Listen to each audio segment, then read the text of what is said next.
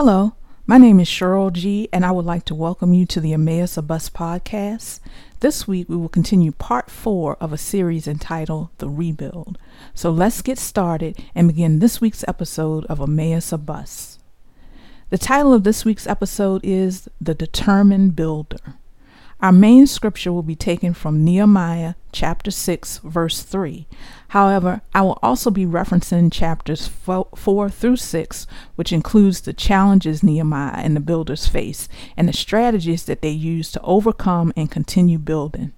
But first, let us pray. Heavenly Father, thank you for your love, grace, and mercy.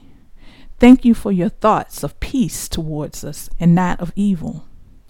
You have given us an expected end. You appointed the time of our arrival and our departure. You are with us in the middle as we continue to look towards the author and finisher of our faith, Jesus Christ. You are Jehovah Jireh. You are our provider. Thank you, Lord, that through Jesus we have the victory. Lord, reveal to us today your truth so that we can learn how Nehemiah used prayer and guidance from you to strategically establish your will. I humble myself right now. Only allow me to say what the Holy Spirit has given me to say. Not my words, just yours, Lord. In Jesus' name I pray. Amen. So let's read Nehemiah chapter six, verse three. And I sent messengers unto them, saying, I'm doing a great work, so that I cannot come down. Why should the work cease while I leave it and come down to you? Now, over the course of supervising the rebuilding of the wall and gates of Jerusalem, Nehemiah faced several challenges. In this episode, we will explore some of those challenges that he and the Jews faced and how they overcame each of them. One of the challenges that he and the group faced was mocking and belittlement. We see this in Nehemiah chapter four, verses one through six, when one of the opponents, Sanballat, mocked the Jews by calling them feeble.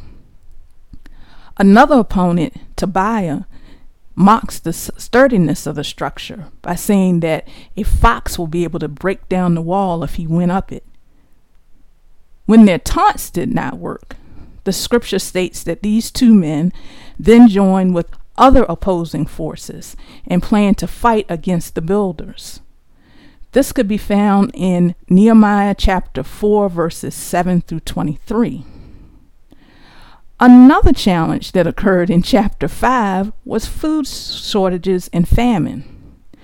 Nehemiah also had to confront internal abuse because some of the builders were profiting from the poorer builders by making them give over their sons and daughters to be servants for debts and taxes that um, they could not pay because they had to mortgage their land and their vineyards and their homes.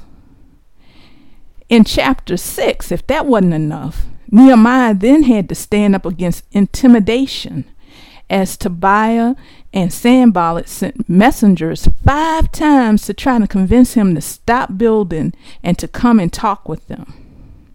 These men then paid a false prophet to prophesy against uh, and to threaten Nehemiah. These enemies also composed a letter. They were relentless, y'all. A letter addressed to the king with lies. Uh, and these lies came up out of their own heart. Um, and it's and they were saying that Nehemiah was going to make himself a king over the Jews there. So Nehemiah was on was involved in like a full-on attack.